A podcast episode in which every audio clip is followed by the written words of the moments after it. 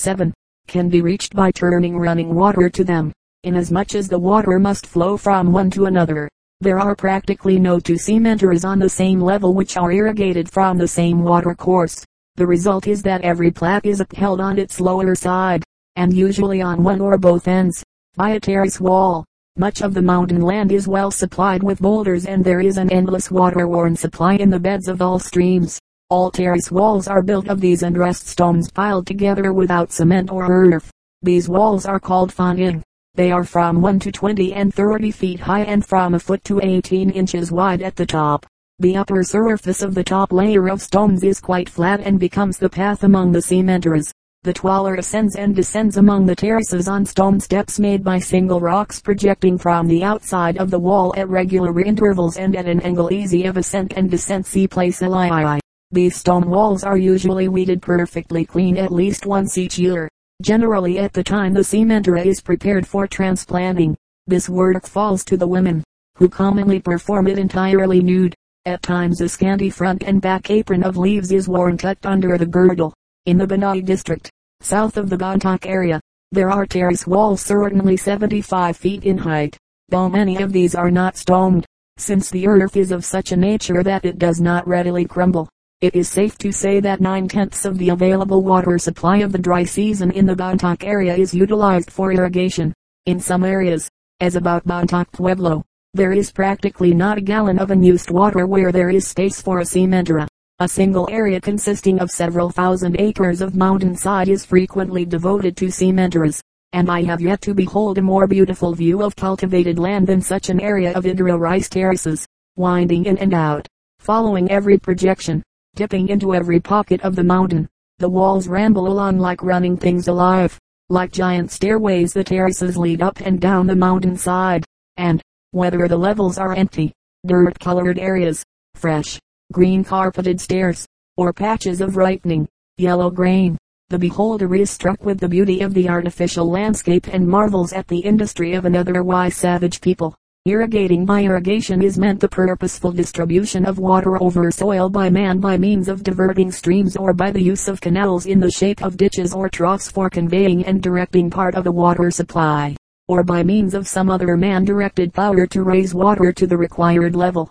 The Igorot employ three methods of irrigation. 1. The simplest and most natural, is to build cementeras along a small stream which is turned into the upper cementera and passes from one to another, falling from terrace to terrace until all water is absorbed, evaporated, or all available or desired land is irrigated. Usually such streams are diverted from their courses, and they are often carried long distances out of their natural way. The second method is to divert a part of a river by means of a stone dam. The third method is still more artificial than the preceding. The water is lifted by direct human power from below the cementera and poured to run over the surface. The first method is the most common, since the mountains in Igorot land are full of small, usually perpetual, streams. There are practically no streams within reach of suitable pueblo sites which are not exhausted by the Igorot agriculturist. Everywhere small streams are carefully guarded and turned wherever there is a square yard of earth that may be made into a rice cementera. Small streams in some cases have been wound for miles around the sides of a mountain, passing deep gullies and rivers in wooden troughs or tubes.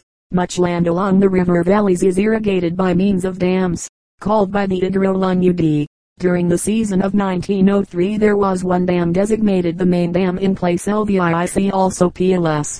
LV and LVI across the entire river at Bontoc, throwing all the water which did not leak through the stones into a large canal on the Bontoc side of the valley. Half a mile above this was another dam called the Upper Dam in place LVI diverting one half the stream to the same valley, only onto higher ground.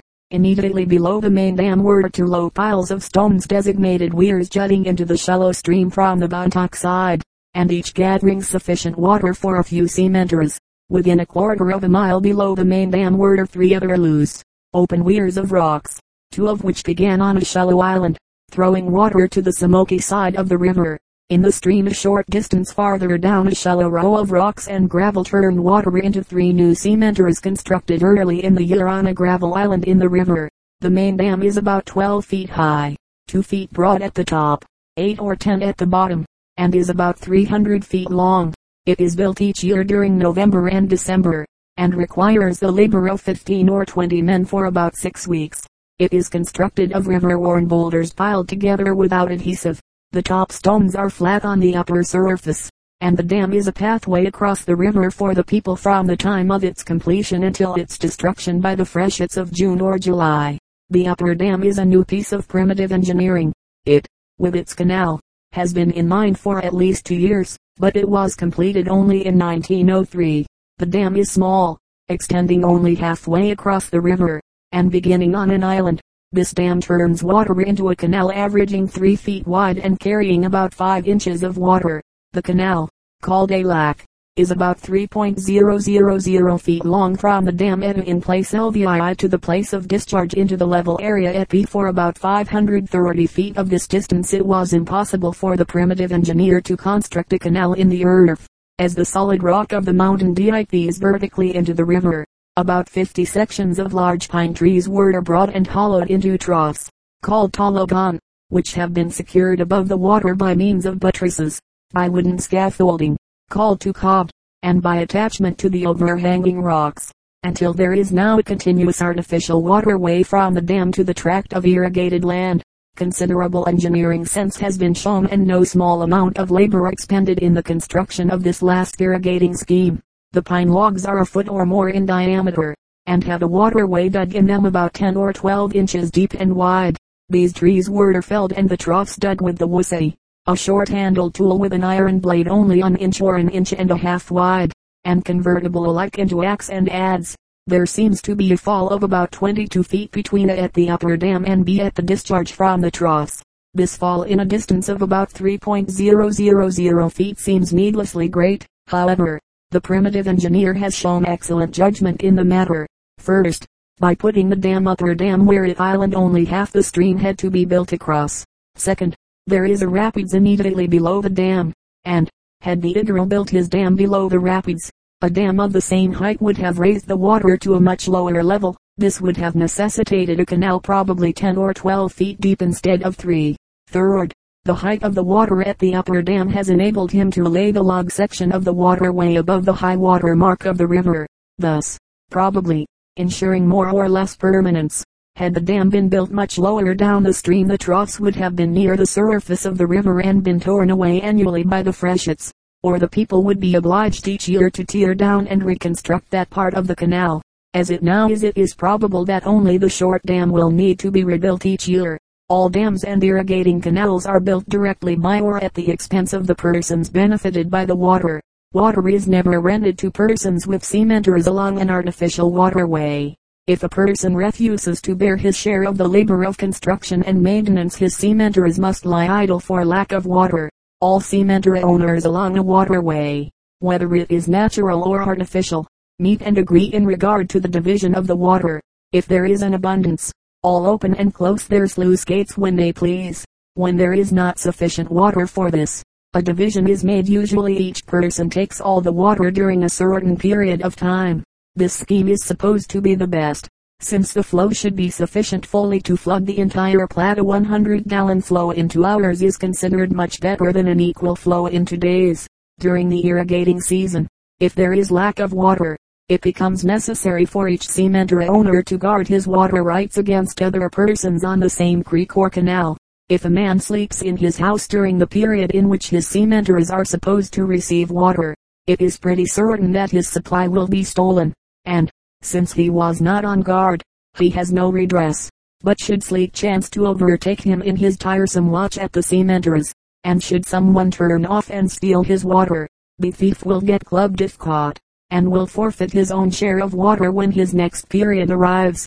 The third method of irrigation lifting the water by direct human power is not much employed by the Igorot.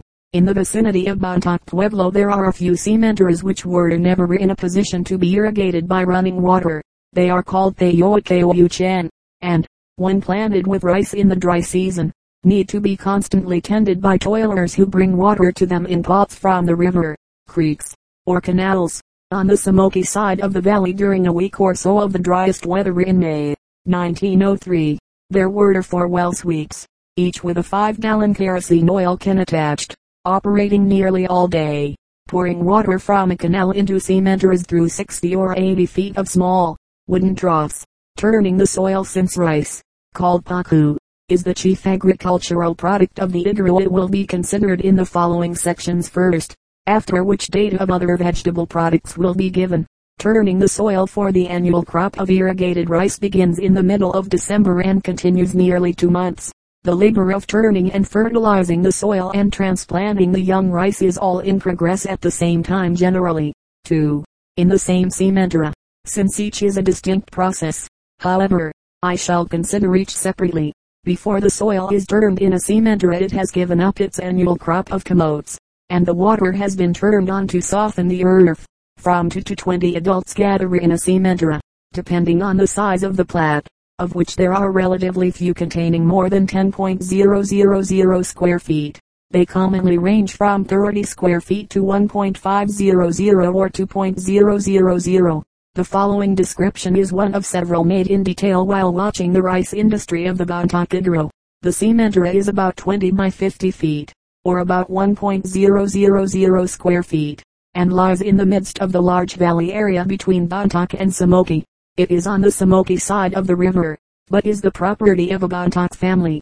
There are two groups of soil turners in the sementera, three men in one, and two unmarried women, an older married woman, and a youth in the other, at one end of the plateau, and part of the time three. Women are transplanting rice, four men are bringing fertilizer for the soil. Strange to say, each of the men in the group of three is clothed. One wears his breechcloth as a breechcloth, and the other two wear theirs simply as aprons, hanging loose in front. Three of the men bringing fertilizer are entirely nude except for their girdles, since they ford the river with their loads between the Sementera and Bontoc and do not care to wet their breechcloths. The other man wears a bladder bag hanging from his girdle as an apron. One of the young women turning the soil wears a skirt, the other one and the old woman wear front and back aprons of camote vines. The youth with them is nude. The three transplanters wear skirts, and one of them wears an open jacket. Besides these there are three children in and about the sementera. One is a pretty, laughing girl of about nine years. One is a shy, faded-haired little girl of three or four years, and the other is a fat chunk of a boy about five years. All three are perfectly naked. It is impossible to say what clothing these toilers wore before I went among them to watch their work, but it is certain they were not more clothed. Let us watch the typical group of the three women and the youth. Each has a sharpened wooden turning stick.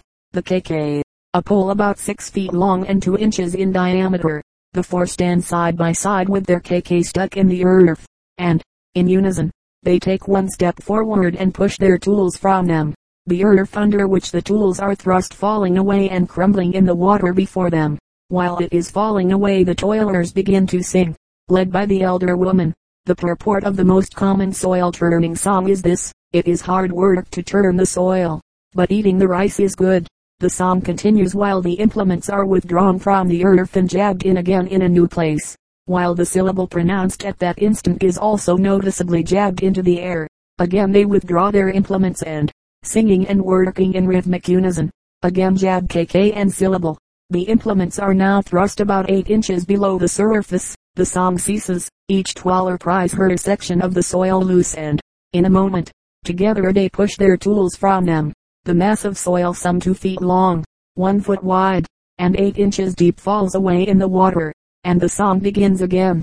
As the earth is turned a camote, passed by in the camote harvest, is discovered, the old woman picks it up and lays it on the dry ground beside her. The little girl shyly comes for it and stores it in a basket on the terrace wall with a few dozen others found during the morning. After a section of earth 10 or 15 feet square has been turned the rhythmic labor and song ceases. Each person now grasps her KK with one hand at the middle and the other near the sharpened end and with it rapidly crumbles and spreads about the new turned soil. Now they trample the bed thoroughly throwing out any stones or pebbles discovered by their feet, and frequently using the KK further to break up some small clod of earth. Finally a large section of the sementera is prepared, and the toilers form in line abreast and slowly tread back and forth over the plat, making the bed soft and smooth beneath the water for the transplanting. It is a delightful picture in the soil turning season to see the acres of terraces covered by groups of toilers, relieving their labors with almost constant song. I saw only one variation from the above methods in the Bontoc area. In some of the large cementeras in the flat river bottom near Bontoc Pueblo a herd of 17 carabaos was skillfully milled round and round in the water.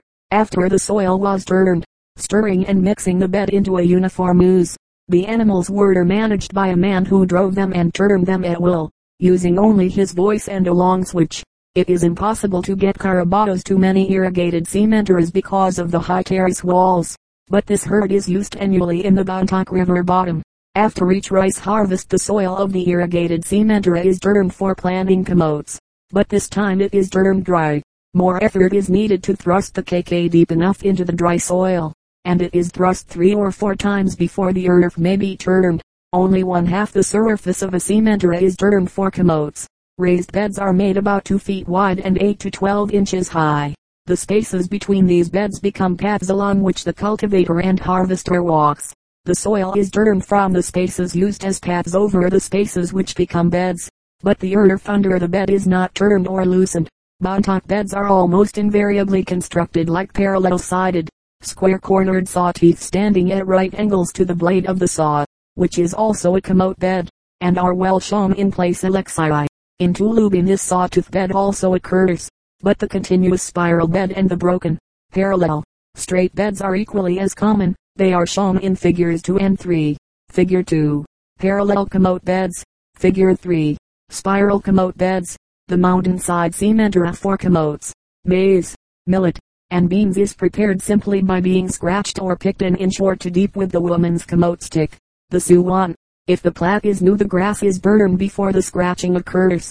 But if it is cultivated annually the surface seldom has any care save the shallow work of the suwan. In fact, the surface stones are seldom removed. In the season of 1903, the first rains came April 5 and the first mountain cementera was scratched over for millet April 10th. After five successive daily rains, fertilizing much care is taken in fertilizing the irrigated cementeras. The hog of a few pueblos in the Bontoc area, as in Bontoc and Samoki, is kept confined all its life in a walled, stone-paved sty dug in the earth sea place LXXVII. Into this enclosure dry grasses and dead vines are continually placed to absorb and become rotted by the liquids. As the soil of the cementera is turned for the new rice crop these pigsties are cleaned out and the rich manure spread on the beds. The manure is sometimes carried by women though generally by men, and the carriers in a string pass all day between the cementeras and the pueblo, each bearing his transportation basket on his shoulder containing about 100 pounds of as good fertilizer as agricultural man ever thought to employ.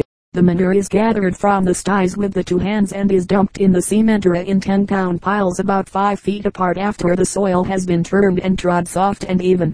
It is said that in some sections of Igorot land dry vegetable matter is burned so that ash may be had for fertilizing purposes. I have seen women working long, dry grass under the soil in camote cementeras at the time the crop was being gathered place Alexi. But I believe fertilizers are seldom employed except where rice is grown. Mountainside cementers are frequently abandoned after a few years' service, as they are supposed to be exhausted, whereas fertilization would restore them. Seed planting pad chogon is the name of the cementera used as a rice seed bed.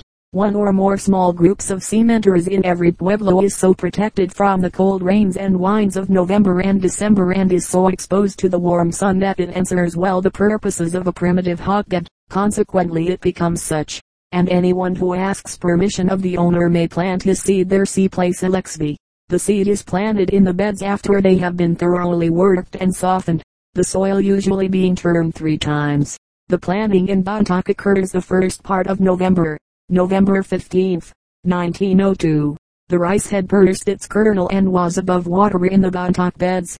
The seed is not shelled before planting, but the full fruit heads, Simultitium wi, are laid without covering, on the soft ooze, under three or four inches of water. They are laid in rows a few inches apart, and are so close together that by the time the young plants are three inches above the surface of the water the bed is a solid mass of green.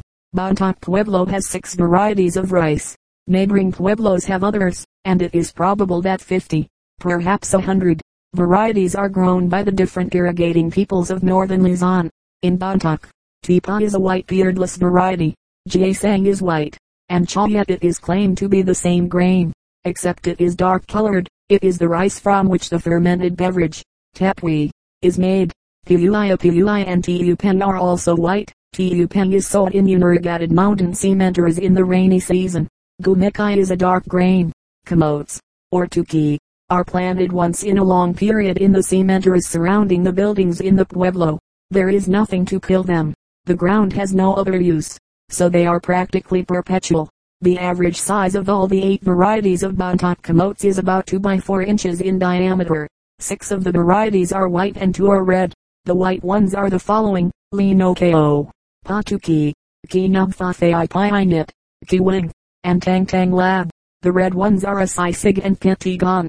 To illustrate the many varieties which may exist in a small area I give the names of five other camotes grown in the pueblo of Paluli, which is only about four hours from Bontoc. The Paluli white camotes are Betak Mumbra Go Bang Bang, and Loangan and the red are Gis Gis I and Tamolo. Millet, called Asafug, is sowed on the surface of the earth.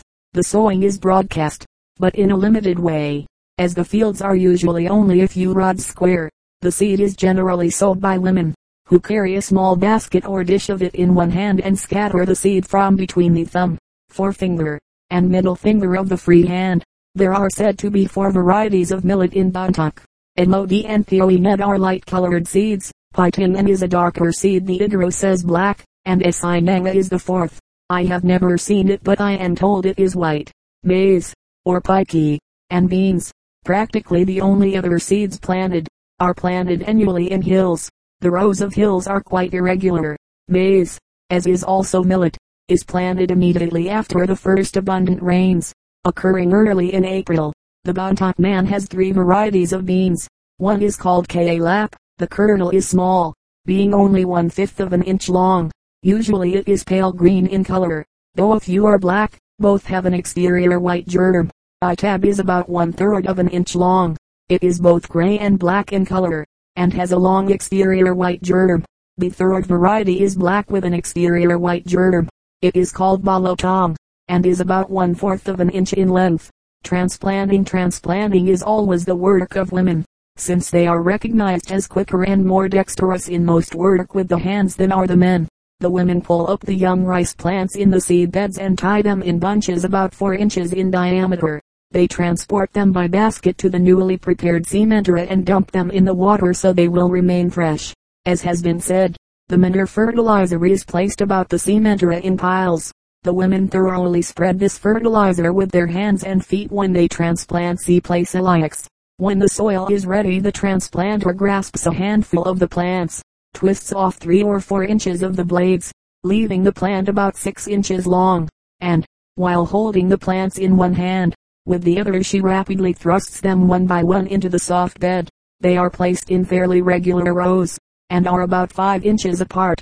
The planter leans enthusiastically over her work, usually resting one elbow on her knee the left elbow. Since most of the women are right-handed and she sets from 40 to 60 plants per minute. When the cementers are planted they present a clean and beautiful appearance even the tips of the rice blades twisted off are invariably crowded into the muddy bed to assist in fattening the crop.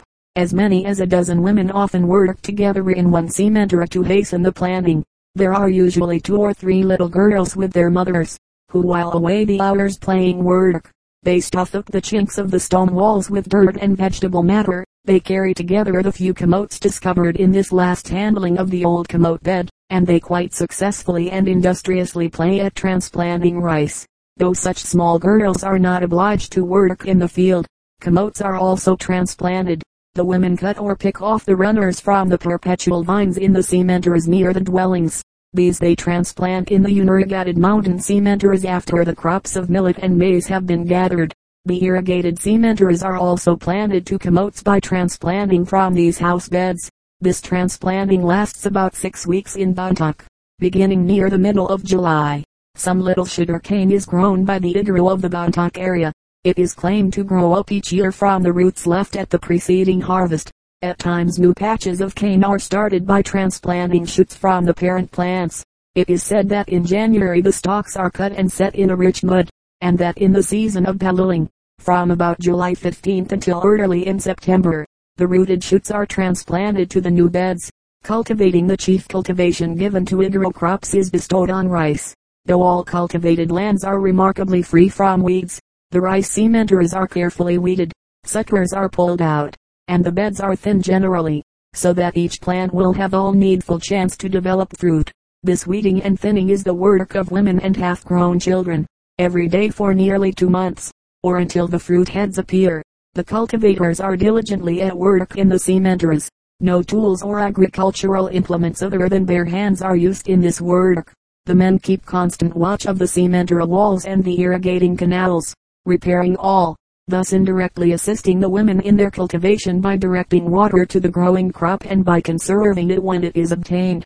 Protecting the rice begins to fruit early in April, at which time systematic effort to protect the new grain from birds, rats, monkeys, and wild hogs commences.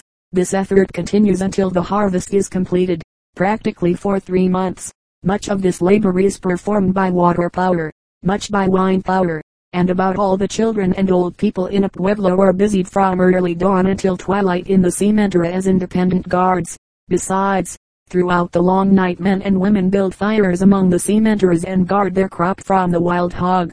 It is a critical time with the Igorot, the most natural, simplest, and undoubtedly the most successful protection of the grain is the presence of a person on the terrace walls of the cementera, whether by day or night. Hundreds of fields are so guarded each day in Bontoc by old people and children, who frequently erect small screens of tall grass to shade and protect themselves from the sun. The next simplest method is one followed by the boys. They employ a hollow section of carabao horn, cut off at both ends and about 8 inches in length. It is called congoque. This the boys beat when birds are near, producing an open, resonant sound which may readily be heard a mile. The wine tosses about over the growing grain various scarecrows. The pachek is one of these. It consists of a single large dry leaf, or a bunch of small dry leaves, suspended by a cord from a heavy, coarse grass six or eight feet high. The leaf, the sagikik, hangs four feet above the fruit heads. It swings about slightly in the breeze, and probably is some protection against the birds. I believe it the least effective of the various things devised by the Igorot to protect his rice from the multitudes of teal in the small, brown rice bird found broadly over the archipelago. The most picturesque of these wine-tossed bird scarers is the kilau. The kilau is a basket work figure swung from a pole and is usually the shape and size of the distended wings of a large gull, though it is also made in other shapes, as that of man, the lizard, etc. The pole is about 20 feet high, and is stuck in the earth at such an angle that the swinging figure attached by a line at the top of the pole hangs well over the cementera and about 3 or 4 feet above the grain C place alexvii. The bird-like kilau is hung by its middle, at what would be the neck of the bird, and it soars back and forth, up and down, in a remarkably lifelike way. There are often a dozen kilau in a space four rods square, and they are certainly effectual if they look as bird-like to Tulin as they do to man. When seen a short distance away they appear exactly like a flock of restless gulls turning and dipping in some harbor. Figure 4 Figure 4 Bird scarer in rice field. The water power bird scarers are ingenious. Across a shallow, running rapids in the river or canal a line, called pichug, is stretched, fastened at one end to a yielding pole, and at the other to a rigid pole about piece of wood about 15 inches long and 3 inches wide, called piuchi, is suspended by a line at each end from the horizontal cord. This piuchi is suspended in the rapids, by which it is carried quickly downstream as far as the elasticity of the yielding pole and the pichug will allow. Then it snaps suddenly back upstream and is ready to be carried down and repeat the jerk on the relaxing pole. A system of cords passes high in the air from the jerking pole at the stream to other slender, jerked poles among the cementeras. From these poles a low jerking line runs over the cementeras, over which are stretched at right angles parallel cords within a few feet of the fruit heads. These parallel cords are also jerked, and their movement, together with that of the leaves depending from them, is sufficient to keep the birds away. One such machine may send its shock a quarter of a mile and trouble the birds over an area half an acre in extent. Other Igorot, as those of the Upper Abra River in Lepanto province, employ the same jerking machine to produce a sharp, clicking sound in the cementera.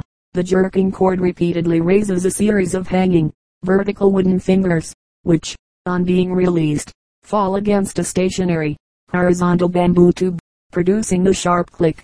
These clicking machines are set up on two supporting sticks a few feet above the grain every three or four yards about the cementeras. There are many rodents, rats and mice, which destroy the growing grain during the night unless great care is taken to check them. The Igorot makes a small deadfall which he places in the path surrounding the cementera. I have seen as many as five of these traps on a single side of a cementera not more than 30 feet square. The trap has a closely woven, wooden deadfall, about 10 or 15 inches square. One end is set on the path and the other is supported in the air above it by a string. One end of this string is fastened to a tall stick planted in the earth. The lower end is tied to a short stick a part of the spring held rigid beneath the deadfall until the trigger is touched. The deadfall drops when the rat, in touching the trigger, releases the lower end of the cord. The animal springs the trigger either by nibbling a bait on it or by running against it, and is immediately killed. Since the